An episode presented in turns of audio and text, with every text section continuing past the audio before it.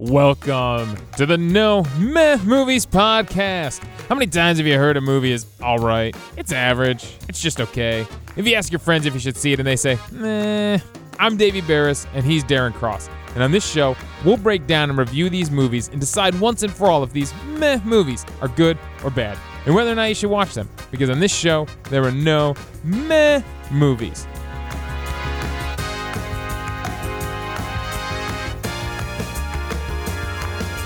Now, Darren, for a movie to qualify as meh, it must be between forty and sixty on the tomato meter or four and six on IMDb.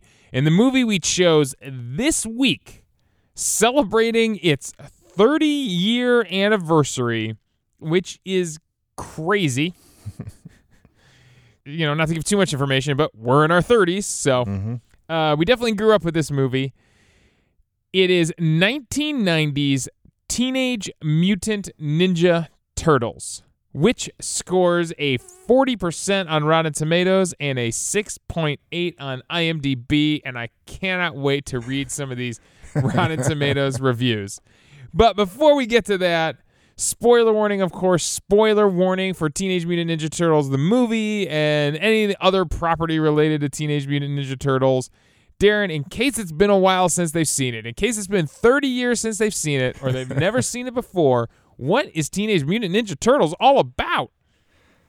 Uh, sure. So this takes place in New York City, I assume in the late eighties-ish, early nineties. They never exactly say, but... um, let's let's be honest. The late eighties are the early nineties. Like it's it should be its own its own decade. decade yeah, until about like ninety-four, eighty-five to ninety-five. Yeah, and there is a lot of petty crime happening all over the place. Things being stolen randomly. Nobody knows how to stop it. But we come to find that there are these four human-sized turtles that fight crime that are also ninjas. Uh, who get involved with trying to, unintentionally kind of get involved actually, trying to stop this all from happening. And it leads them down a path um, that they discover that they're more connected to the crime and the crime lord than they thought. That's a pretty good description of it, yeah. Thanks. All right. Oh, and they happen to be actors in rubber suits created by Jim Henson. And uh, yeah. yeah, there's that whole side of it. Yeah, we'll get there. We'll get there. All right, Darren, the first question we ask of all our meh movies is, did the movie do what it was supposed to do? And I realized I didn't even look at what this movie is like, cla- what genre this movie is classified in. But uh, what Wiki- do you say? Wikipedia says martial arts superhero comedy film. It's a lot. It's a lot to do in one movie. What do you say? Did the movie do what it was supposed to do? I said yes to this. As much as I appreciate films like uh, like Crouching Tiger, Hidden Dragon, like I, I appreciate what they did for film industry and things like that, that's not my favorite kind of martial arts. They're like, they're like impossible stuff, you know, the, the floating in air for... Supernatural. Yeah, yeah. For several moments. Do you know, you know, you're like uh, Dragon Ball Z style. Okay. I am much more of a fan of like... actual martial arts, right? Like, so like stuff that like the average person who, if they studied it and trained it, could do. All right. I thought like the calling this a martial arts-ish movie was true. I think I, I liked, there was a, a good amount of martial arts fighting. It seemed like, I assume that the actors that they, tr- they hired to do that were trained to some degree in what they were doing. And so um, I would say, yes, it did do that. The comedy, there were definitely times it was funny. However, there were also definitely times it was funny not on purpose. Yes. Yes, you'll have that. Like, it wasn't supposed to be funny, but it was.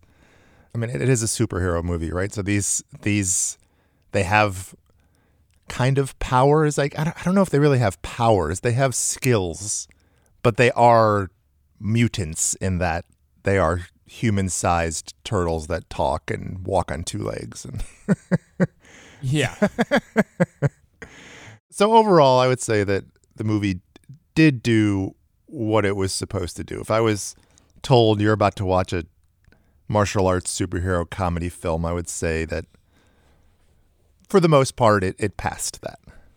So for my answer to this question, did the movie do what it's supposed to do? I'm going to look a little bit at the history of the Teenage Mutant Ninja Turtles. That's fair. Because they start as a comic book. Right. I believe the original comic book is actually pretty dark. Yeah. Created by Kevin Eastman and Peter Laird and uh, from Mirage Studios. And so you have this uh, comic book, which I think started in early eighties. And then in nineteen eighty-seven, they they strike a toy deal, basically. And they also strike a cartoon deal to like make this into a Saturday morning cartoon. And the Saturday morning cartoon obviously is not going to be as dark as the comic book. It's geared sure. towards kids. Yeah. So it's light and fun. And Michelangelo is a party dude. And like, you know, it's a much more upbeat, your kind of classic eighties Saturday morning cartoon. So when this movie comes out in nineteen ninety, it's kind of got to like balance all that. Like at this point, the cartoon is a giant success. The toy line, oh my God, the toy line is a giant success. I mean, that's basically, the toys are kind of what launched the Ninja Turtles into like mainstream pop culture. Like the right. toys became so popular. I think even to this day, they're one of the highest like selling toy lines of all time. If you were a kid during this time, there's a pretty good chance you had a toy. Oh yeah, I had. It came, oh yeah. I think they probably came, at one point were in Happy Meals and the whole nine yards. There's a lo- oh, there's a lot of marketing tie-ins here. So what this movie has to do is it has to balance between, they did kind of go back to the comic books, and there's a lot of like gritty stuff in this movie, and there's some really dark things in this movie. Yeah. Yeah, they also had a appeal to like the comedy and the sensibility and the cowabunga-ness of the cartoon. Right. So I, I think the movie kind of pulls it off. Yeah. Like, for me, yeah, it it it definitely, like, whenever I watch this, I'm always shocked again, like, how dark it kind of gets at some points. And then at the same time, I still kind of feel like the Turtles are that, like, joyful set of brothers that we knew in the cartoon. Mm-hmm. They kept it a little bit dark, but it's rated P G. So they, they whoever, you know, I forget, what was the name of that, the board that reviews that? Oh, yeah, yeah, yeah. They uh, uh, agreed, I guess, that it wasn't so dark that it needed to be P G thirteen or something like that. I think there were some things that were originally toned down. There's probably some darker things that got, sure. uh, yeah, we'll just say toned down a little bit. But mm-hmm. yeah, so I'm going to say this movie did what it was supposed to do for me. All right, Darren, let's talk a little bit about this cast. And it's going to be kind of difficult this week because... Uh, there's basically a live-action cast, the people actually in the suits. There's we also have plenty of human actors, you know, throughout the movie. Mm-hmm. Then we have the voice cast. That you know, all the voices were done by other people, except for a few. Uh, I think Josh Pius as Raphael did the acting and the performing and the voice performing.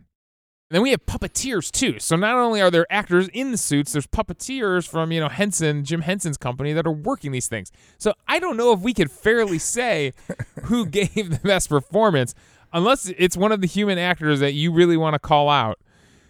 So uh, I'm going to ask, who is your top character? Like, who who from this movie really, like, did you care about, drew you in? And maybe it, maybe it's because of the acting performance, or maybe because it's the way it was written, the way it was performed. And uh, from the human actors, you have Judith Hoag as April O'Neil, the news reporter. You have Elias Koteas as Casey Jones. You have uh, Jay Patterson as Charles Pennington, the news boss. Michael Turney as Danny Pennington, his teenage son and uh, wannabe Foot Clan member. You've got Raymond Serra as Chief Stearns. You got James Saito as Oroku Saki. Great name. Yeah. Great name. Sam Rockwell apparently was a head thug. Skeet Ulrich and Scott Wolf appeared as Foot Clan members, as like teenage actors. Then, okay, you got the voice cast. I'm going to go through this fast. There's a lot here. Brian Tochi was the voice of Leonardo. Corey Feldman was the voice of Donatello. Josh Pius was the voice of Raphael. Robbie Rist was the voice of Michelangelo. And Kevin Clash was the voice of Splinter. Then you've got... Oh, my God. Uh, the in-suit performers, David Foreman was Leonardo. Uh, Leif Tilden was Donatello. Josh Pius was Raphael. And they had stunt doubles. Uh, and M- McKellen's sister was Michelangelo. And then they also all played other random people, which we'll get to in trivia, but they also had all... So anyways, there's a lot of people to choose from. I just wanted to give everybody credit. Yeah, yeah, all right, yeah, yeah. Who is your top character for this movie? If I had to pick one, I guess I would probably go with Raphael's character. I do feel at times that he was... It was hokey. At times there was this like... You, I like laughed at how hokey it was, but overall I thought it was pretty good. I like the idea of he like, like the idea that he like cares a lot about the team and Splinter and stuff like that, and he takes it very personally when he feels like he screwed up or caused something that he like beats himself up pretty bad. And so I thought that was portrayed pretty well. So I guess if I had to pick one, I would go there. If I had to pick a human or, or an, a live action character, I probably, I think I'd go with Elias Kote, Koteas. How do we say? Koteas? Koteas. I'm sure. If they were like, all right, you need to be like tough, chauvinistic guy. I feel like he pulled that off pretty well.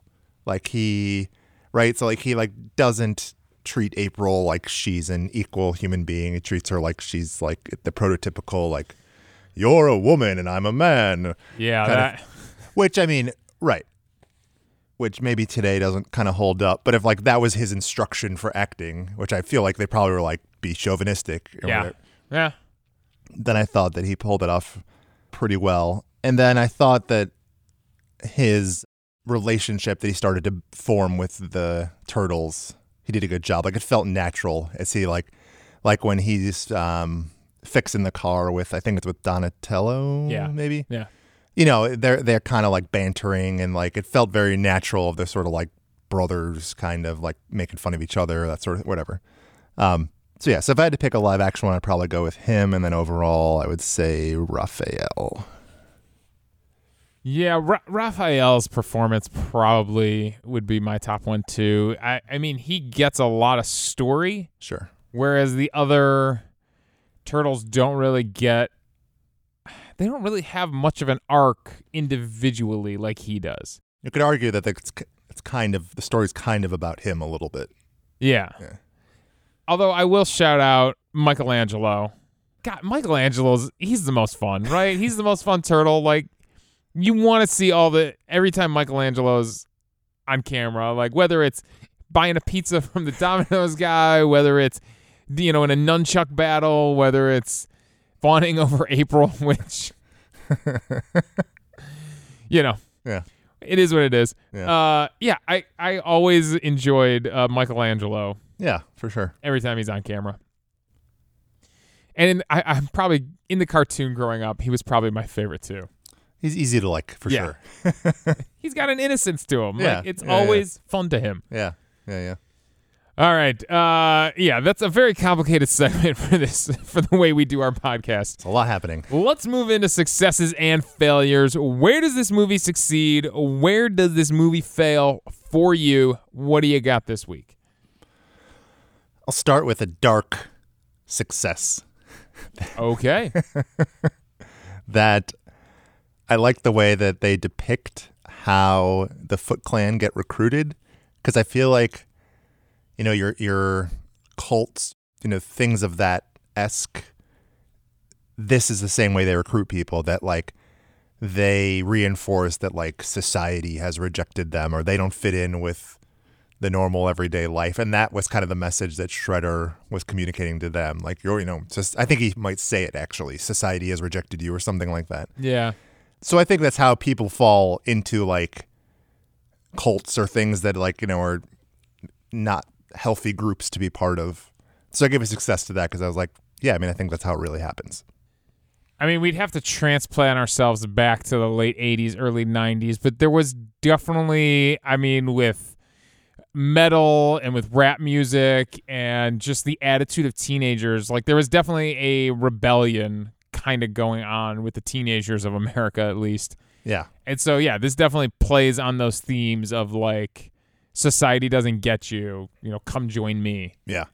Yeah, New York City in general was a rough, a lot of it was a pretty, was rougher than it is today.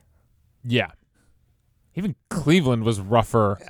Like, downtown Cleveland was a rough place yeah.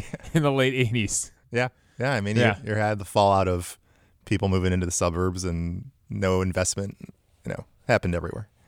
Yeah. Uh, so, all right. Well, I'm going to piggyback on that with a fail. You know, I agree with what you're saying, but my question is, what is the Foot Clan's plan? You know, what is Shredder's plan?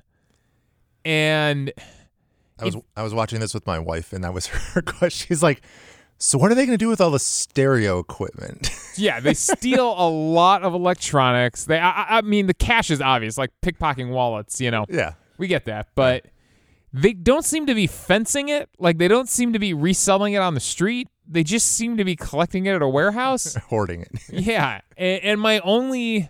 I mean, my only conclusion is that they have all this stuff to lure teenagers in to then convert them into Foot Clan soldiers, and his plan is really just about building soldiers, not even about the economics of stealing. Right. Yeah, it would be nice if maybe we got some insight into his, his bigger picture plan. Yeah. Yeah. And maybe even some history of this supposed crime wave from Japan that April O'Neil is talking about on the news. Yeah. So, yeah. So, I, I did have a little bit of a problem with the Foot Clan's motivations. Yeah. I mean, it, they could have gone really dark. I mean, like, we're going to take down the government once we have enough people. Or, like, I don't know. you know? Like, I don't know. I, I will we're gonna tell you. We're going to take New York City. yeah. Well, I will tell you that the... F- so, I'm gonna. here's where I'm going to get into a little backstory here, my history lessons for the Teenage Mutant Ninja Turtles. S- a lot of it is actually spoofing the comic book Daredevil. Daredevil also protects New York City. His enemies are known as The Hand, an evil organization of ninjas. And instead of the hand, it's the foot. uh, his sensei, his master in Daredevil is known as Stick, who's also blind. Yeah. Uh, if you don't know, Daredevil's blind. So this, there's their master is Splinter instead of Stick. So there, and there's a few more uh, parallels, but yeah, so that's uh, that's where like some of this comes from, this like organization of evil ninjas and stuff like that. So a lot of it, and, and I think the hands, I think the hands goal is to kind of take over the world. I mean, it's the same like Hydra, just like any of these evil organizations, right? They're just gonna slowly subvert and work their way into everything, and yeah, yeah, take over. So yeah, I don't know. That's that's that's where the Foot Clan comes from. Yeah. If you if you were curious. All what, right, Derek. What's your plan, Shredder? What's the plan? That's what I'd be asking if I was in the Foot Clan. What are we doing? What is this all for? Ooh, I could tell you something. I could tell you something dark that would have gotten this movie a P G thirteen rating. So I, I left off of the cast list Toshishiro Obata, who plays Tatsu, who's Shredder's second in command. There's a scene where he fights one of the Foot Clan soldiers in like a sparring thing, mm. and he actually kills him. Oh. In the movie, they added a voice going, I think he's still breathing or something like that. Yeah, yeah, yeah. To let you know that the kid was not dead. But the kid was actually supposed to be dead the way they filmed it. Uh, and they're like, that might be a little dark for a P G rating. Yeah. So there you go. That's how dark the Foot Clan gets. Yeah, yeah. I'll do another success. I thought the I gave a success to the relationship that is established between April and the Turtles. I thought it was I thought it was pretty good. I thought it felt pretty natural, pretty wholesome. I, I think the connection comes from when they, they at the same time they kind of realize that they're like onto something as far as like this Foot Clan or connection between what's happening with all these robberies and things like that. And so you know how in movies people start when people are sort of investigating or trying to figure out the same thing, they kind of naturally bond. And I felt like you had some of that here. And then their relationship kind of blossoms more when they're like on the farm. So I thought the relationship overall between April and the Turtles was a success. Yeah, she kind of had that natural reaction where she's obviously freaked out at first because there's giant life-size turtles and a rat talking to her. yeah. But I think the way that she kind of gets over that, I mean, basically they invite themselves up for pizza. yeah. And next thing you know, they're all laughing, and Michelangelo is doing impressions that no kid's going to get. yeah. no, there are a lot of jokes and impressions in this movie that must have flown right over kids' heads. Yeah, yeah, yeah. And uh, so, and she's just, and at that point they've bonded. Yeah. You know, so uh, I guess the moral of the story is invite people over for pizza. I mean, that's my mantra. And she also takes on a little bit of like a motherly role, right? So like you have to remember that they're meant to be, it's in the name, right? Teenage Mutant Ninja Turtles. Yeah. So how old are they? You know, like, I don't know, fifteen, seventeen, I don't know. You know, we don't, we're never really told. But she does kind of take on a motherly role that she's sort of taking care of them in a point, especially once Splinter gets kidnapped, then they really don't have like any sort of support like yeah. they normally do. So yeah, that's a good point. Yeah. All right. Uh, well, speaking of Splinter, uh, I'm going to give a success to Splinter. My God, he's got some really wise monologues and insight and advice, and I really love the scene with him and Raphael where he's talking to Raph about anger and like how to deal with anger. Yeah, I forgot. I forgot that scene. Like I knew Raphael deals with anger the whole movie, but I forgot about that scene. It's It's really good advice he gives them. Yeah. And he kind of does that throughout the whole movie. And it, it made me wonder, and there's a couple of parallels here. I don't know if they were on purpose, but uh, who do you got? Who's a better master, Splinter or Yoda? Ooh. Yeah. I feel like Splinter might be a little more easy to understand. I think I think Yoda's lessons are a little bit more obscure, and you really have to like try to nail them down. Master Yoda, could you quit reversing your sentences, please? I'm yeah. really trying to understand here. Say that one more time. Yeah, I Splinter kind of kind of does a better job of connecting yeah. too, right, with his students. Yeah, yeah. Yeah, you kind of get the feeling Yoda's just talking over everybody's head the whole time. Like Yoda's expecting you to keep up, and Splinter's making sure you're keeping up. Right. Yeah. So yeah, I got to give a success to Splinter. However, however, talking about Raph's anger, uh, and you talked about this a little bit, I- I'm actually going to then pivot this into a fail, if you don't mind me doubling up here. That's okay. But uh Raph's anger, I like where it starts, but it never gets resolved. Yeah. He's angry throughout the entire movie. And, you know, you, you would think that the butt kicking he takes on the rooftop would be like maybe the final straw in that lesson. Or he does reconnect with Leonardo and his brothers and, like, kind of forgives Leonardo. And you could tell that, you could tell just like Michelangelo and Donatello have a relationship, you know, Leonardo and Raphael kind of have a bond too. And, but even as the movie continues and the, we get into the third act and we get into the climax of the movie, he's still angry. He's still letting anger control him. Yeah. And it, I don't feel like it ever gets resolved.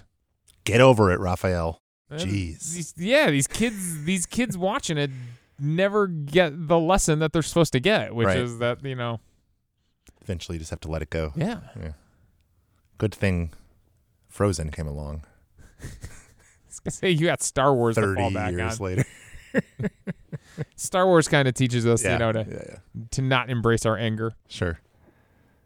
Um, anger leads to fear. Fear leads to hate. Hate leads to the dark side. I think I got that. I got most of that right there. I gave a fail to not getting enough character out of Donatello and Leonardo. And I know it's probably challenging because like like I said, the movie's kind of more about Raphael, and then getting character out of Michelangelo is kind of easy because it's just sort of like making jokes left and right. Yep. And so that's probably not all that challenging. So like kind of getting something out of Donatello and Leonardo, maybe, I don't know, maybe there wasn't time. I don't know. But I would have liked more because, like, I mean, they you see a little bit of them and you see you get stuff out of them, but it's based on their relationship with mostly with Raphael. So I'd like to see, like, what are they kind of about? I mean, you get that one of them's like sort of the lead, you know, Leonardo Leonardo is kind of the leader, but um, but yeah, I don't know. I guess I would have liked to get a little bit more understanding of like what their their character really is. Yeah, Leonardo really gets pared back in this. Yeah. And, I mean, Donatello almost joins Michelangelo in uh, in being kind of the, the fun yeah. part of the Turtles. Yeah. Which I will say I love. I almost made this my top performer. Just the relationship between Donatello and Michelangelo. Like, I would go on a side quest with them any day. If, if we were choosing teams and we're like, one team's got to go this way, one team's got to go this way, I'd be like, I'm going to go with Donatello and Michelangelo.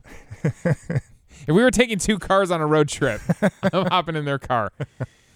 Uh, you're right, Leonardo, really. I mean, he watches over Raphael when he's injured. Yeah. He's the first one to sense Splinter's alive, so he gets that moment. Yeah. But yeah, there's, there's really nothing else. Yeah. So yeah, so I gave it a fail. I, and I'll I'll piggyback on this fail because Donatello, another problem with Donatello is he doesn't invent or fix anything. He doesn't work with machines once. I mean, Casey Jones is the one that fixes the truck. Donatello's just sitting there turning the engine over. Yeah. Like, Donatello's whole character in the cartoons is Donatello does machines. He invents things. He uses technology to solve problems. He he's actually a little bit of a pacifist because he's always coming up with ways around it, round fighting. And in this, yeah, he's just dancing with Michelangelo and uh, cracking wise with Casey Jones. Like, he never invents anything. Yeah, yeah, you're right. All right, whose turn is it? I think, I think it's your turn. All right, I am gonna go back to success. I'm going to give a success to the fight at April's apartment. Okay. And, I mean, I could say the action overall, but this is my favorite action scene. So we f- start with Raphael on the roof, and he's, you know, he uh, doing some pretty good martial arts. Like you said, some kind of realistic martial arts, you know, fighting off the Foot Clan until he gets overwhelmed. And then we get the whole scene where they crash through the apartment. We get the fight scene in the apartment where the Turtles are, like, doing their thing, holding their own. Then there's way too many Foot Clan members, and we collapse through into the um, antique store. Antique store, yeah. Thank you. And they start to get their butt kicked. You know, now now they start to get routed a little bit, overwhelmed by the Foot Clan. Uh, even though Michelangelo has a great maneuver with uh, cymbals. Cymbals should be a ninja weapon. That's that's, that's a pretty good weapon.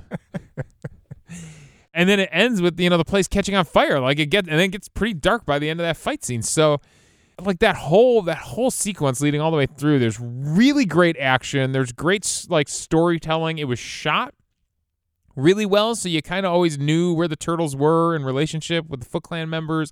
It wasn't just random punches and kicks. You had comedic moments in there. You had serious moments in there. So, yeah, I it's a really, really well done. And then, I, I, you know, I was saving it for uh, quick picks, but you have one of the best lines in the entire movie where the Foot Clan busts into the apartment and the guy pulls out the nunchucks and Michelangelo goes, "Ah, fellow chucker, eh?" Which leads to a great nunchuck showdown. Yeah. Uh, so, yeah, that, that scene has it all. Yeah. Yeah, and it, I do like that it progressively gets more and more ser- serious and, like, yeah. kind of more dark, like you said, like, because it, and they even, like, if you pay attention, the music changes, right? So it gets more suspenseful, especially when the fire starts. Then yeah. It's like that now things are really serious.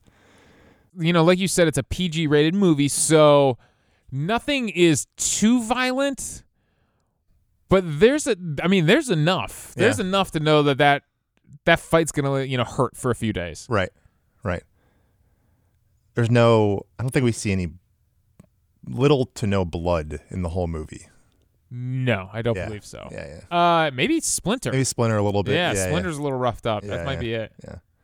I gave a success to, I like how, sh- although he, he, it's, it's kind of a question maybe, but for the most part, I like that Shredder isn't some kind of, like, super villain. That he's just kind of like a skilled, crazy to some degree bad guy. Yeah, I, I like that opposed to, like, him. Like, when you, if you're familiar with the movies, when you get into the second movie, he kind of gets exposed to the ooze, which is the thing that made the turn. Yeah. And then he kind of becomes more super shredder, super shredder, super yeah. villainy. So I kind of liked. I, I gave a success to him, sort of just being a skilled bad. I mean, really, in the end, he's a skilled bad guy in a menacing looking costume, right? He's, but he's still human. Yeah. He's a- and he's also, I mean, the martial arts form that the Turtles practice, right? Like, he's kind of the most knowledgeable when it comes to that right. fighting style, so that's why he poses such a threat to them. Right. Yeah. Yeah, he's more experienced in it than they are. So. Yeah. All right, right on. I, I think that pretty much covers me for successes and failures. I, I mean, I gotta... Uh, you know what? My last success. My last success from the movie. I'm gonna call it a success. The bad puns and jokes throughout the movie. I'm here for it. I, I dug it. Uh, I loved the running joke of the cool adjectives and that Donatello always struggles to find one. You know, the radical, tubular, you know, like all that stuff. And Donatello can never come up with one. Yeah. Uh, I love the uh, the turtle wax joke. Yeah. Good joke. Solid joke. Uh, the shell shock puns they make that yeah. Michelangelo makes. And then, uh, of course, Michelangelo's other great line of when he ducks his head into his shell to avoid a, a Foot Clan soldier, and then screams, "I love being a turtle." All right. Yeah, yeah. I I, I, I was here for it. I I enjoyed I enjoyed most of it. That's fair. That's fair. Yeah. Before we move on from successes and failures, I think we should briefly discuss how how did you feel? So we talked about how much went into making these turtles turtles. How did you feel overall about like the puppeteering and the, cause, cause like, so there were, you know, there, they are, there was people in costumes, then there were also people manipulating the faces. Right. And, and this all comes from Jim Henson's team. It's actually right. one of the last movies he worked on before his death. I gotta say, I, I, I kind of like it. I, of all the incarnations of the Ninja Turtles we've seen so far, and when we get into trivia a little later, I will tell you about some of them. It works for me. Like, it's believable. Like, Henson's team is amazing at what they do. And as opposed to the C G I turtles we get, you know, in the last few years. Sure. Give me these turtles in the rubber suits any day of the week over C G I turtles. Yeah. Like, I mean, you're not going to compete with a cartoon and a comic book. Like, you know, right. yeah. those looks are classic. But it, to do it in live action... Yeah, I mean, it, it works. The the movement, the the suits they created allowed them to move and fight in pretty believable ways. Yeah. Yeah, for the, especially for the time, like, I mean, it's hard to, it's easier now to, for us to think about it because it's obviously all in hi- hindsight, but for like the time, for what, where movie technology was that they were working with, I thought the suits, I agree that they looked pretty good. And they don't even do, like, what they do today, they kind of hide things. Like, it's always, you know, nighttime to hide C G I. You know, fight scenes are at night because it's easier to hide right. things. They didn't really do that in this movie. They give you a pretty good view of the turtles, you know, throughout the movie. There's they're they're in it a lot. Yeah, yeah. And, uh, yeah, I I will tell you, though, I, I don't I don't want to ruin the movie for you, but there's one scene. And once I tell you this, and once you see it, it will haunt your dreams forever, and you'll never be able to unsee it. So I'm warning you right now, if you don't want me to spoil the look of the nineteen ninety Ninja Turtles, just skip ahead thirty seconds. But the scene where Raph finally wakes up, and Leonardo's embracing him, and April and Donatello are standing in the doorway, like, kind of laughing at him. Yeah. Donatello throws his head back to laugh. And you could see through the mouth, and you could see the human mouth inside the turtle suit. And it is freaky. It is so weird. And once you see it, you will never be able to unsee it. That's funny. Let's move on from successes and failures, and let's hear what these Rotten Tomatoes critics had to say. Because, look, it's a uh, forty percent, and uh, not a great score on Rotten Tomatoes. So let's see what they had to say. So Chris Hicks from the Desert News from Salt Lake City says, "The heroes in a half shell, as they are known, have a built-in following. So movies like this are notoriously lazy. None of the budget seems to go to screenwriters with talent. It is instead spent on er, creature comforts." Do you feel like the script and the overall story was lazy? I guess I don't know what he means. Is he saying that there's a lot more story to the turtles than we get? Is that what he means? I don't know, or he just wanted something more from it. I, I it's it is kind of an origin story, right? It's kind of an origin story for the Foot Clan. It's an origin story for the Turtles. It's like the first time they've really come up above ground and had to fight. Mm-hmm. So I think it is hampered a little bit by any kind of superhero origin story movie would be, where it's like we there's a couple of things we have to check off, so we can't get too into other things. Yeah.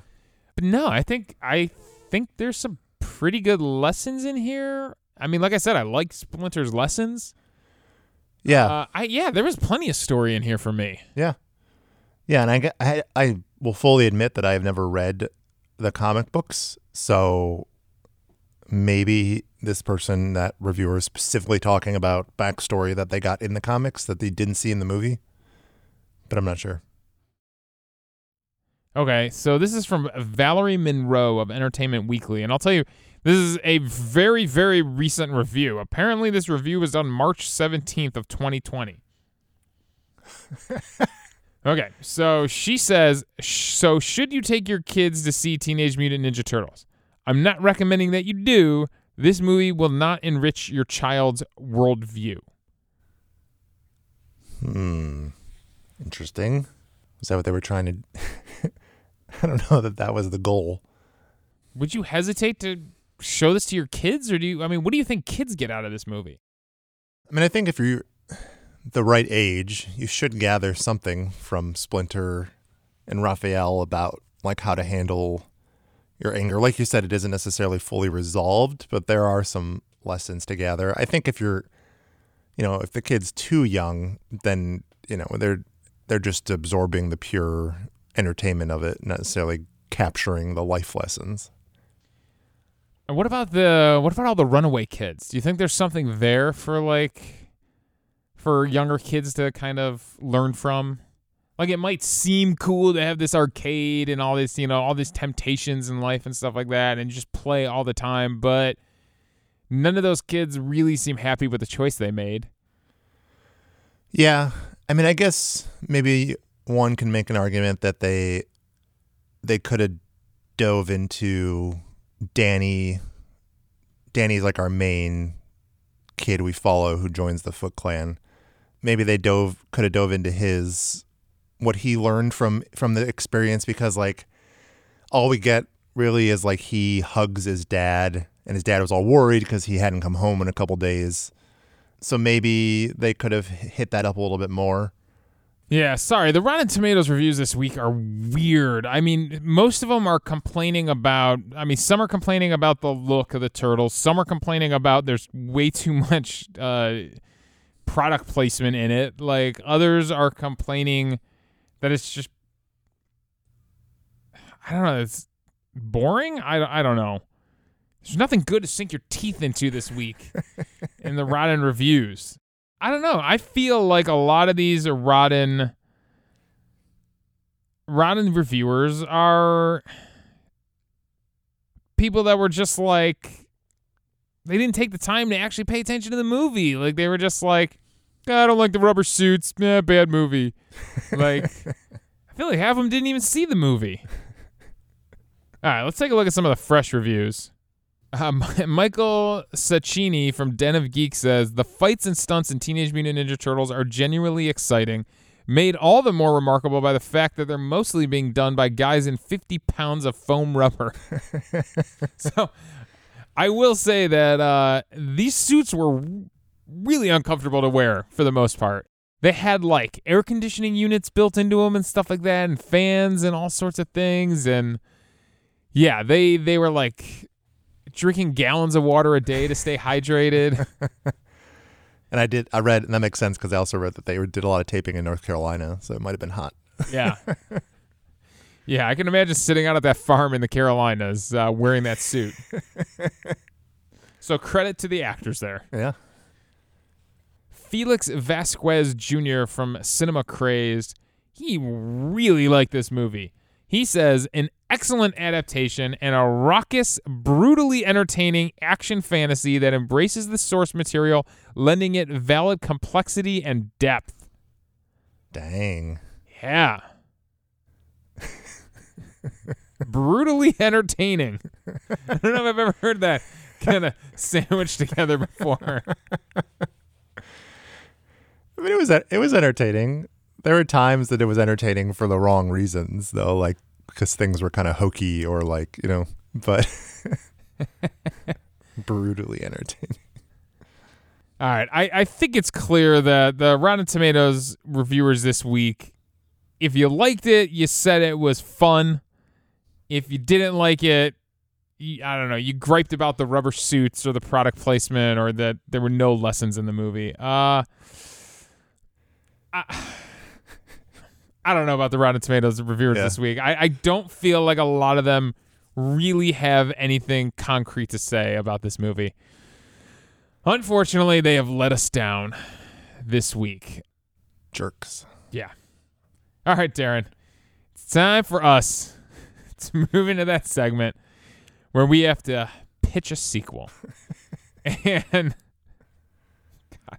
All right, it's go- it's going to be a little difficult cuz clearly there are already there are two follow-ups to this movie.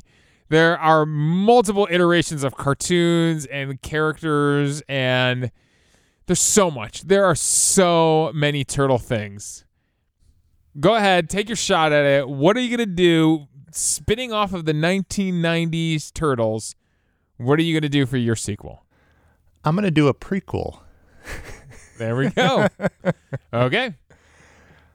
I need to find out more about Splinter. Because clearly, pre- even pre-Ooze, this is not your run-of-the-mill rat. This is not your your your regular New York street rat running around. So we are we're told as part of part of this movie that he was the pet. Uh, we find come to find out the pet of of not Shredder, but a a counterpart of Shredder, friend who becomes enemy. I don't know. Somebody who trained with Shredder. And Splinter learns all these skills from watching his master. Mind you, at this point, as far as we understand it, he's just a rat. So I love these scenes, by the way. I know, right? This is like full-on Jim Henson right here, where you have this like, who's the rat in, in the Muppet? Oh, Rizzo. Rizzo, Rizzo yeah. It's like Rizzo the rat. Um, Is that what you're pitching, a crossover with the Muppets? No. no. Okay, okay. No, I just want to go back to, so uh, is it, are we, is it Japan? I don't I don't know. Yeah, if they, Japan. They're they, from okay, Japan. Yeah. Okay, okay. I want to go back to, to get more of that story. I want to see the story of, of Yoshi and Saki and their sort of relationship, and then like how I need to find out how Splinter is this miracle rat of some of some sort. Something had to happen in Japan that made him this above average rat. I will tell you that his origin story in the original comics is pretty similar to the movie. He's the pet rat of Hamato Yoshi. Right. I believe in the cartoon he's actually like the reincarnation, or Hamato Yoshi becomes Splinter. Mm. That's just a cartoon origin yeah. story. Interesting, interesting. Um, it's actually in the it's in the opening theme song. It's in the opening credits. He becomes Splinter. Like okay, yeah. Uh, so yeah, but you know, in the comic books, in this movie, the origin is that he was the pet rat and he followed along his master's teachings. All right. Yeah. All right. That's I want to see it. I want to see how this happened, because like there's a murder that happens, right? Like Oroku Saki follows them to America and kills them. Right. Yeah. Yeah. So yeah. So I so I think there's a there's a lot of backstory there that we could make a movie out of.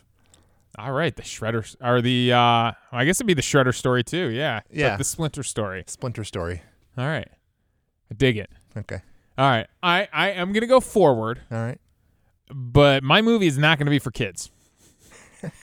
So this whole thing, like I said, this whole thing is kind of a spoof of Daredevil. Mm-hmm. So I'm going to lean into that more, and I'm going to lean into the violence, and I'm going to make kind of an R-rated Ninja Turtles movie here. And, you know, one of the things that Daredevil always struggles with is like the vi- the levels of violence he has to go to to protect the city, right? So we're gonna go there with the with the Ninja Turtles, and I'm gonna say that in a fight with the Foot Clan, and I I think it'd be best. It, I don't know if it if it was Raphael, it would fit the character. Yeah. But if it's Michelangelo, then it gets to be a really dark movie. So one of the turtles kills a Foot Clan member in the fight.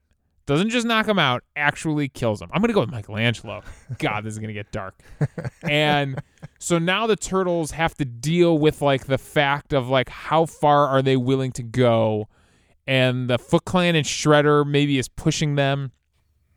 Uh, I guess Shredder gets crushed in this movie, so if we're following in continuity, um, I mean, we could bring in some of the other characters. There's some weird characters in the Turtles. Aliens from outer space come in, and like it's it's a whole thing. But yeah.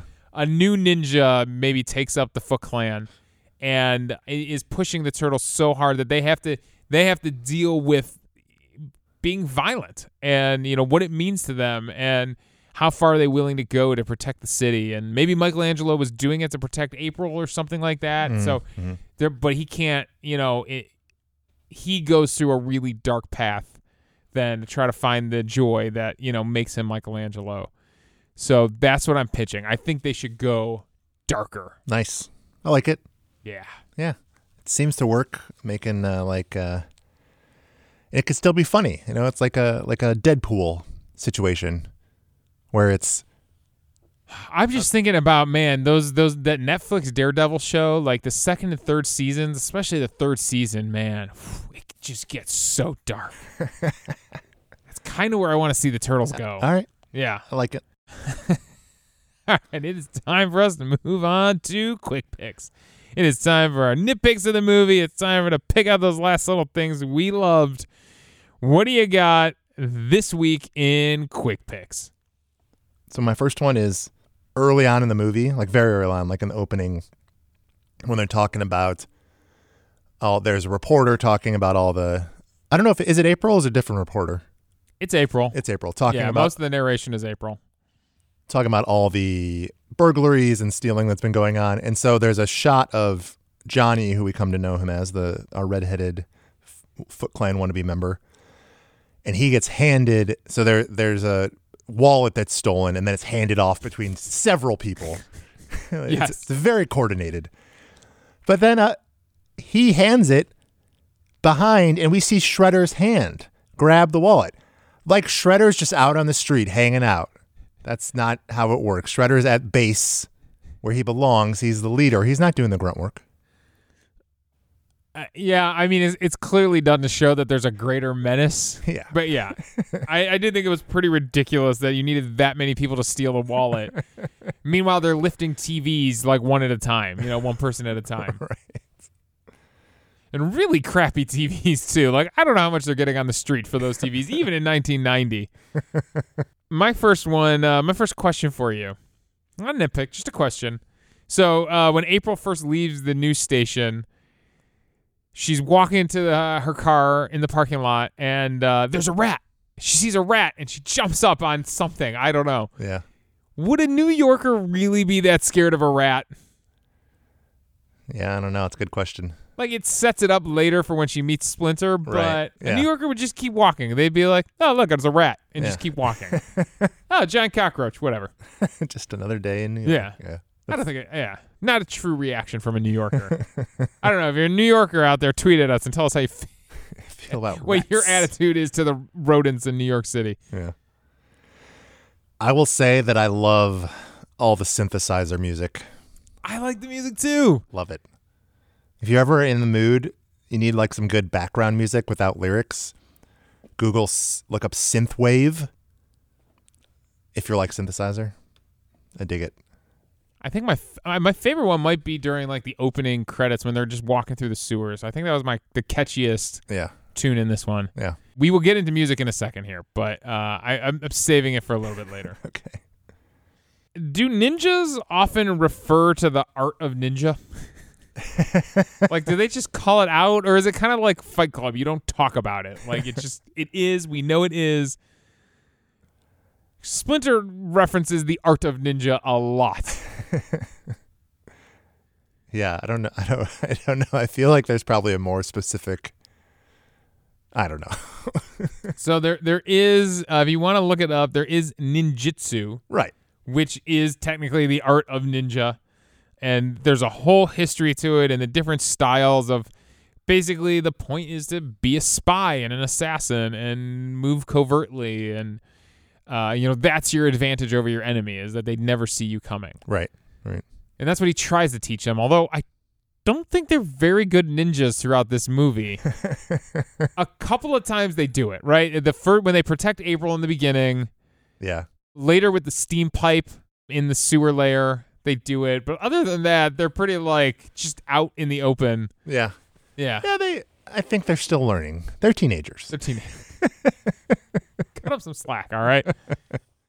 How do you feel about Michelangelo distinctly ordering a thick crust pizza in New York City? Oh, well, oh, yeah. Uh, I mean, it's, I guess it's more traditional crust than a New York slice, he yeah. Says, he says thick. Yeah, I'm, I, again, the New Yorkers out there, tweet at us. Tell us if you were offended by his pizza order. Clearly, Darren was. Go to Chicago. Jesus. Well, here's my problem with the pizza thing.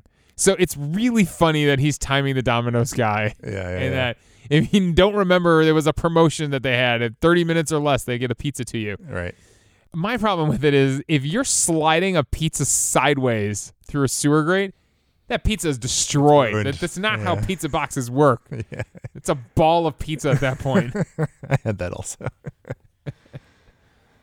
Great ad placement for Domino's, though, right? As it slides through the grate. However, Domino's. However, Domino's did not get the marketing tie-ins with the movie. They got the product placement, uh, but it was actually Pizza Hut that did all the merchandising and all the marketing tie-ins to go along with the movie. Interesting. Yeah. Really weird. Yeah. I don't think Raphael's human costume is going to cut it. The trench coat? The trench coat and the hat. He is... Still looks like a. I think that was a callback to the cartoon. I I I saw. I was watching a few clips of the cartoon, and that was something that like April did. April went out and got them hats and coats so That's they it. could disguise themselves. So that might have been a callback. You're right. Yeah. I mean, he keeps the head down. You know, he keeps the yeah. hat down. You yeah. know. Yeah. And actually, when he flips across the car, and there's a couple. Okay, a couple cameo moments. Yeah, so when yeah. he flips across the car. And the guy in the cab is like, I think that was a big turtle in a trench coat. That is the actor who plays Raphael right. doing a cameo. Right. Same thing with the pizza delivery. The pizza delivery guy is the guy in the Michelangelo suit. Right. Yeah. There you go. How did April learn the name Foot Clan? How did she learn about the foot? I don't know. Yeah. In, in her first news report...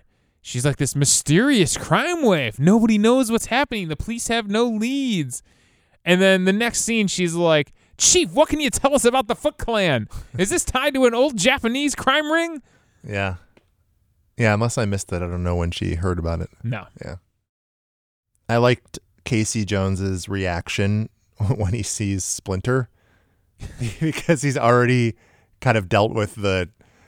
the turtles and stuff like that. So he's just kind of like, okay, yeah, sure. There were giant turtles. Now it's a giant rat. That makes sense. He just brushes it off. He's like, yeah, all right. This is the world I live in now.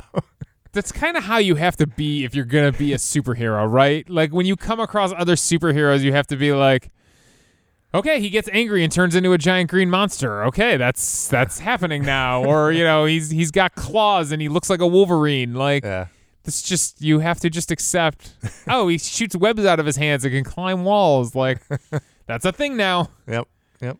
So it's funny because he, he very much, he like, there's a visual, like, shrug off that his character, that the character does.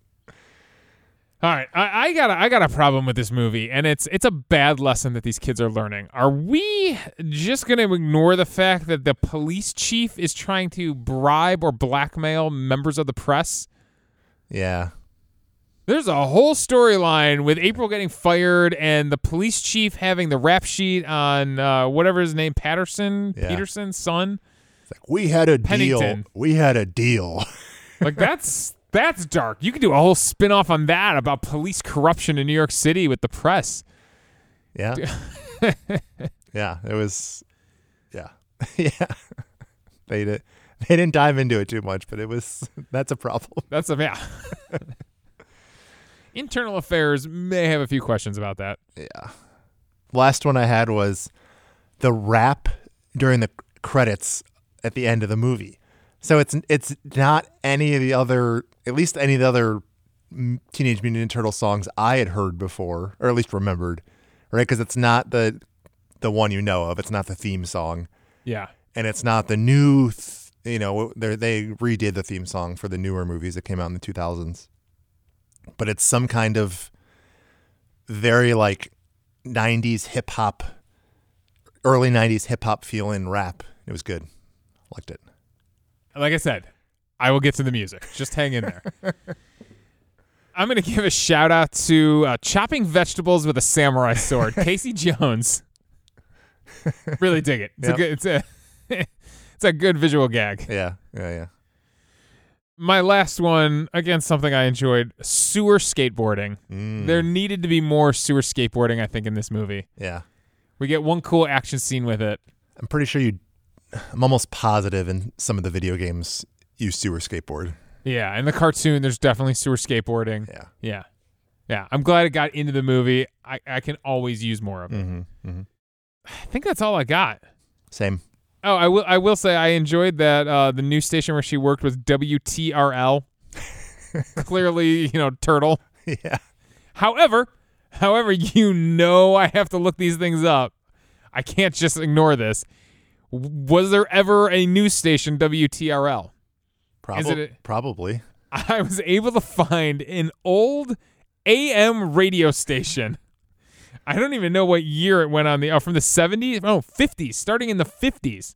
nineteen fifty-two, it became W T R L in Bradenton, Florida. fourteen ninety A M W T R L.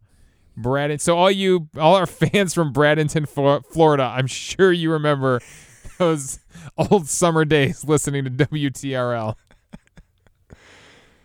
Darren, are you ready for the lesson this week? We have a lot of lessons and a lot of trivia to get to still, so hang in there, folks, because we're getting into this. How many lessons could you have? So you talked about the music.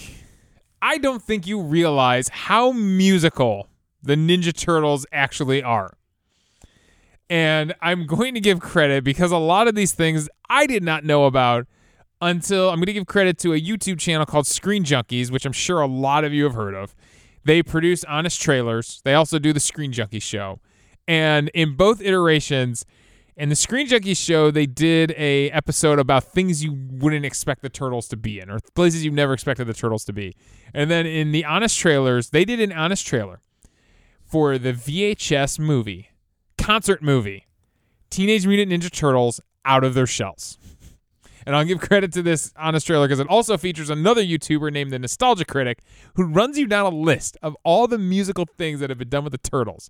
So basically, the point of this musical is it's like a hip, fun way for the Turtles to put down their weapons and pick up musical instruments. And they wear bedazzled jean jackets, and they do really bad choreographed numbers, and April O'Neil gets a power ballad, and Shredder gets a Bruce Springsteen-esque ballad called Skipping Stones. And Shredder comes out on stage, and there's this weird storyline where he's like trying to steal all the world's music. And this is live action? This is live on stage. Yeah, this is live action on stage. And you, I mean, if you have a problem with the rubber suits, it just gets worse. I'm telling you, the rubber suits are the best it's ever been done.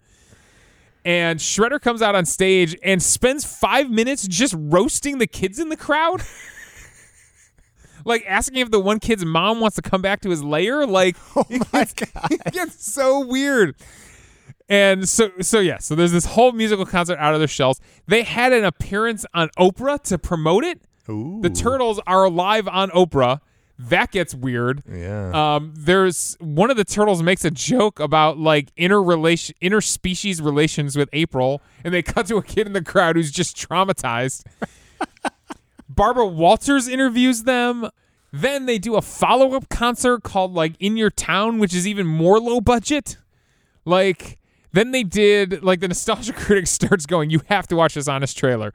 He starts going, they do a P S A for like the L A transit system, which is even worse. Like, it just keeps going. They do a Christmas special. There's a Turtles Christmas special where Leonardo has a Jamaican accent and sings Deck the Halls. Splinter sings on the twelve Days of Christmas the Turtles gave to me. I really have to watch this immediately. It is mind-blowing. It is mind-blowing. So go on YouTube and just go down the wormhole of all the different ways the Ninja Turtles have been used. Because if you think, and the, probably the greatest musical moment for the Ninja Turtles would have to be Vanilla Ice's Turtle Rap from oh yeah from from, from two from yeah. two yeah. yeah yeah and that's in there too. And uh, someone saw that and was like, Ninja Turtles in music, gold, gold. Oh. We're gonna make so much money. And for as much product placement, I mean, the Turtles have been on everything, right? Yeah. Coloring books, lunch boxes, cereals, T-shirts, popsicles, T-shirts. Yeah. Yeah. But yeah, it's it's insane. That brings up a question for me. If you had, and this is not this is not just limited to the Turtles at all. If you had this product or this, you know, thing that you created, would you just, do you feel like you would just let it go like that? Just be like, anything and everything that we can put this on that'll make more money, let's do it. Well, I mean, that's the... Because in theory, in theory, yes. it, start, it started with one person or people, right, that have the creative rights over these characters. So it, it, it, at the very beginning, right? So then it's slowly, you know, they sell it to someone and then that person sells it, whatever, you know, however it goes down the line. I wouldn't have been as fast and loose as the, you know, creators of the Ninja Turtles have been with it, but yeah. I mean, look at what's I mean, Star Wars Star Wars basically sets the precedent for this at the yeah. end of the seventies. Yeah. Like, George Lucas creates this merchandising world, and look how rich he is. I mean, he's a billionaire, right? Yeah. I don't know if Eastman and Laird had the same creative control over the Turtles. If the if the movie studios like bought it completely, yeah. or if Mirage Comics or whatever had full creative control, I hope for their sake that they got a piece of all of this. Yeah, because then yeah. they'd be billionaires, millionaires today. Yeah, you would definitely want to keep your keep a little bit tighter control on it. But hell, I don't know. It's it's fun. It's probably fun to see them. Every kid have a Ninja Turtles backpack and a Ninja Turtles T-shirt and dressing up for them on Halloween. And yeah, you know, that's that's that's we. be really cool. Yeah. As long as, you know, you got a piece of the pie. Yeah. I guess I'd, I pers- personally would be, I would be very torn about what to do, because I do like that idea that, like, you know, that like if, if you see a lot of kids or people into something that I created, right? But at the same time, I'm like, the more it's kind of reproduced, like the less value it has, you know? I mean, not value as in money, but like, you know, yeah. intangible value. I don't know. Speaking of which, get ready for our new toy line, the No Meth Movies action figures with their own podcasting mics and headphones. With little buttons. Yeah. You pull my string and it says, now it's time for Quick Picks. What would Darren's be? I don't even know. The way I approach this is... or uh, shen- uh Shenanigans Ensue. Would that, would that be Darren? And then Shenanigans Ensue. Oh, man. All right. You ready for some trivia before we take this thing out? Yeah. There's some. We covered a lot uh, throughout the podcast, but let me see what we didn't hit here. This was the highest grossing independent film of all time. It made one hundred thirty-five million dollars at the domestic box office and sixty-six million dollars at the foreign box office. This thing had a chance at almost every movie studio, and they all passed on it. So I think Mirage Comics or something like that just kind of put it out on its own. Uh, does it even say what studio?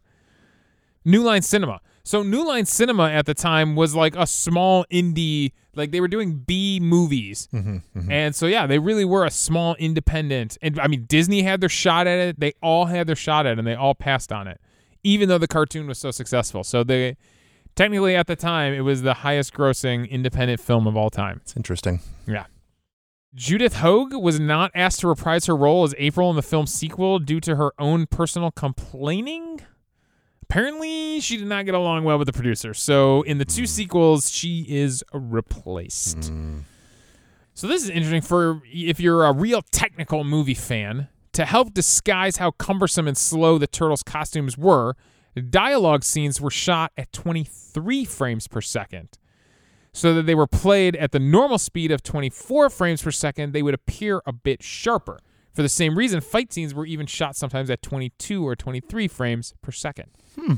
And I will tell you that those scenes we loved of the flashbacks to Oroku Saki and, you know, Splinter yeah. as a young rat, Jim Henson's team shot those on like eight millimeter, old eight millimeter cameras to make it seem even more stop motiony and more kind of old and that makes sense. Throwback. Yeah, now that you say it, actually, interesting. I will say about Jim Henson, his workshop, like we said, worked on the costumes. He was apparently upset about the level of violence in the finished movie. While he was proud to have helped advance the art of animatronics, he viewed the violence as excessive, pointless, and not his style. Ooh, yeah. Steve Barron, who directed the movie, had directed a, the pilot episode of Jim Henson's Storyteller. So I think Henson and him kind of did this as a favor and kind of had this working relationship. Sure. So that's why Henson agreed to help out yeah. on this. Well, it sounds like, from what I read, that like this is some of the most complicated stuff that Henson ever worked on. Yeah. I mean, I mean it really is. It's cool. Yeah. Yeah. yeah. yeah. Did you uh, read this thing about when it, when it was released in the U K, how they edited it? Oh, yeah. Yeah, go for it. so, So this sounds so like draconian that the, they they they removed the quote unquote Eastern fighting weapons. I guess because maybe they thought it was offensive or something like that. Who so knows? The, the nunchucks were taken out completely. There were no nunchucks, which that's Michelangelo's thing. Why why would you have no nunchucks? And then they didn't like the word ninja at all, so they changed it to hero. Yeah. Which is weird. So, I, I guess they're just like very culturally sensitive. And it said that the unedited version wasn't released in the U K until two thousand four. Do you think there'd be some teenage kid like, John, Johnny, I got the unedited version of Ninja Turtles from nineteen ninety. You come watch it? It'd be mind blowing. Yeah. I don't know if this is true, but apparently Corey Feldman said he was offered only fifteen hundred dollars to do the voice work for this film. Corey accepted, believing the producers who told him that it was only a small, low-budget, independent film, hoping that it would have modest success on V H S if they were lucky. The movie ended up making millions of dollars at the box office. That's so sad. Corey Feldman had a rough, rough life. One of those, one of those unfortunate childhood actor stories. All right, I... I think that's what I got. There's tons and tons and tons of trivia. Yeah. All right, here's my last one. Apparently, Johnny Depp, Keanu Reeves, Christian Slater, Lou Diamond Phillips, Emilio Estevez, Kiefer Sutherland, Jason Patrick, Brian Austin Green, Alex Winter, Gary Daniels, and River Phoenix were all considered for the role of Casey Jones. Damn. Would you have liked any of them as Casey Jones? I don't know. Keanu Reeves as Casey Jones would have been pretty cool, right? Come yeah. on. Yeah. Yeah, that would have worked well. I The first time he sees Raphael, he just gives a classic Keanu Reeves, whoa. All right, Darren, and that does it for trivia, and now it is time for us to decide once and for all, Teenage Mutant Ninja Turtles from nineteen ninety. Is it a good movie? Is it a bad movie? What are you saying this week? I said that this is a good movie with a bit of a footnote or asterisk in that I don't know if I if I saw this movie today having never seen the Turtles or having not grown up with the whole Turtles franchise, if I would like it as much. I think that had a, has a lot to do with it, that it's nostalgic to some degree. You know, maybe someone who, like, like my uh, I have two nieces that are eighteen, right? If they saw it, maybe they had some turtle stuff when they were younger, when they were younger kids, but but probably not a ton. I mean, I think it's sort of, it's still around, but I think it's kind of, you know, faded off a bit. So, you know, they might watch and be like, this is dumb. This is a dumb movie. So I think there is a bit of that. But but overall, I thought the costuming was really good. I thought the story was solid enough. The action was good. It is partially that I, I understand that this is a piece of a whole bigger thing. And then, like, I distinctly remember The Secret of the U is the second movie. Like, that was one of my favorite movies when I was a kid. I remember that for sure. I was entertained by it. I would definitely, on my list, put this uh, as a good movie. I'm going to agree this week. This is a good movie. And I, too, grew up with the Ninja Turtles. I grew up with the cartoon. I had these movies on V H S. I, of all the movies re- reviewed on the show over two seasons, this is the movie that I've, like, seen the most, sure. Probably. Yeah. And I tried to step back and, you know, give it a fair shake and give it a fair review. And I got to say, it it holds up. Like, what Jim Henson's team does and what Jim Henson did, it always it, it holds up for me. It really holds up well. And like I said, I like it more than the C G I turtles that, you know, Michael Bay's team tried to give us in the last few years.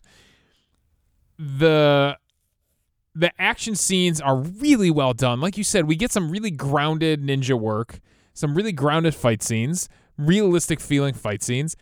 This movie is darker and deeper than I think these Rotten Tomatoes critics give it credit for. Like, the things Splinter talks about and the things the Turtles go through, especially when Raph is taken out and they're, like, waiting for him to recover. And I didn't love April's narration. I wish they would have just showed us more of that. But, like, they're training and rebuilding themselves. Like, that's cool stuff. Yeah. And finally, the humor. Like, maybe you find the humor to be a little cheesy. Maybe some of the jokes didn't land for you. What, what did he do, like a Cagney impression or something like that? something. something. You dirty rat. No, that was uh, that wasn't the. Yeah, I think yeah, that, that was, was it. Yeah. yeah. yeah, yeah, yeah. So uh, the humor all works for me. I was laughing the whole time. Donatello and Michelangelo dancing, you know, at the beginning of the movie when Splinter's trying to be serious. Even Leonardo gets in on the dancing. Like, the humor all works for me. I'm sorry, I love it. I absolutely love it. It's charming. The Turtles, I think that's the reason why the Turtles are so successful. There's a charm to them. They're really charming characters. Like, they're teenagers, but they're they're good teenagers. You know what I mean? Yeah. Like, yeah. If you were a parent, they'd be the kind of teenagers you'd want hanging around. You know, you'd, you'd serve them all pizza at your house. This movie works for me. I really, really enjoy it. And this is definitely on the good movie list. And I, I have no clue how it's a forty percent on Rotten Tomatoes. That's ridiculous. There you have it. There you have it. That actually, folks, wraps up season two of the No Meh Movies podcast. Coming up soon, me and Darren are actually working on a new style of podcast. We're still going to be talking a movie. Uh, we're going to dive into, uh, it's going to be something you've never, never seen or heard before in a podcast, I think. Don't want to give away too much. Yeah. We don't want to give away too much. We will at some point do a, some kind of trailer for it or so. I don't know how. I don't know how we're going to kind of inform you on this, but it, it's going to be set in the sports movie world. We'll just tell you that. So we're going to be diving in and taking a deep dive into some sports movies. And we're hoping that uh, with the unfortunate, unfortunate circumstances of the world right now where sports are being postponed, especially baseball season, Um, that this will provide some uh, needed entertainment for those that I I know I've seen around the internet who are trying to, to watch old baseball, mo- yeah, old yeah. baseball episode or uh, games and things like that. I think Bleacher Report is just running back last year's March Madness. They're just they're like we're just going to air. We're cut out all the commercials and timeouts. So yeah, yeah, yeah. So there's definitely a need for some levity in the world right now, and hopefully this new podcast will put a trailer on this feed. I don't know if it'll be on the same podcasting feed or a new podcasting feed. We will let you know. Follow us on Twitter at No Mem Movies for all the details on that. In the meantime, while we're working on that new show, hey, I might sneak in a few bonus episodes. Like, we're all stuck at home watching movies, so You never know. Keep an eye on the feed. Keep an eye on our podcasting stream. Whatever podcasting app you're listening on, you might catch some new bonus episodes. I can tell you that I just watched the movie Fighting With My Family, the wrestling movie. Oh. The true story of Paige uh, nice. coming into the W W E. So, I don't know. Maybe I'll do a bonus episode on that. Sure. We'll see. All right. Thanks for listening, everybody. Thanks for supporting the show. Please subscribe, rate, and review the show on whatever podcasting app you are listening on. You can follow us on Twitter at NoMempMovies. You can follow me on Twitter at Davey Barris. Thanks for supporting. Thanks for listening. And remember, the next time your friends ask about a movie, take a stance and tell them if the movie is good or bad. Because on this show, there were no meh movies.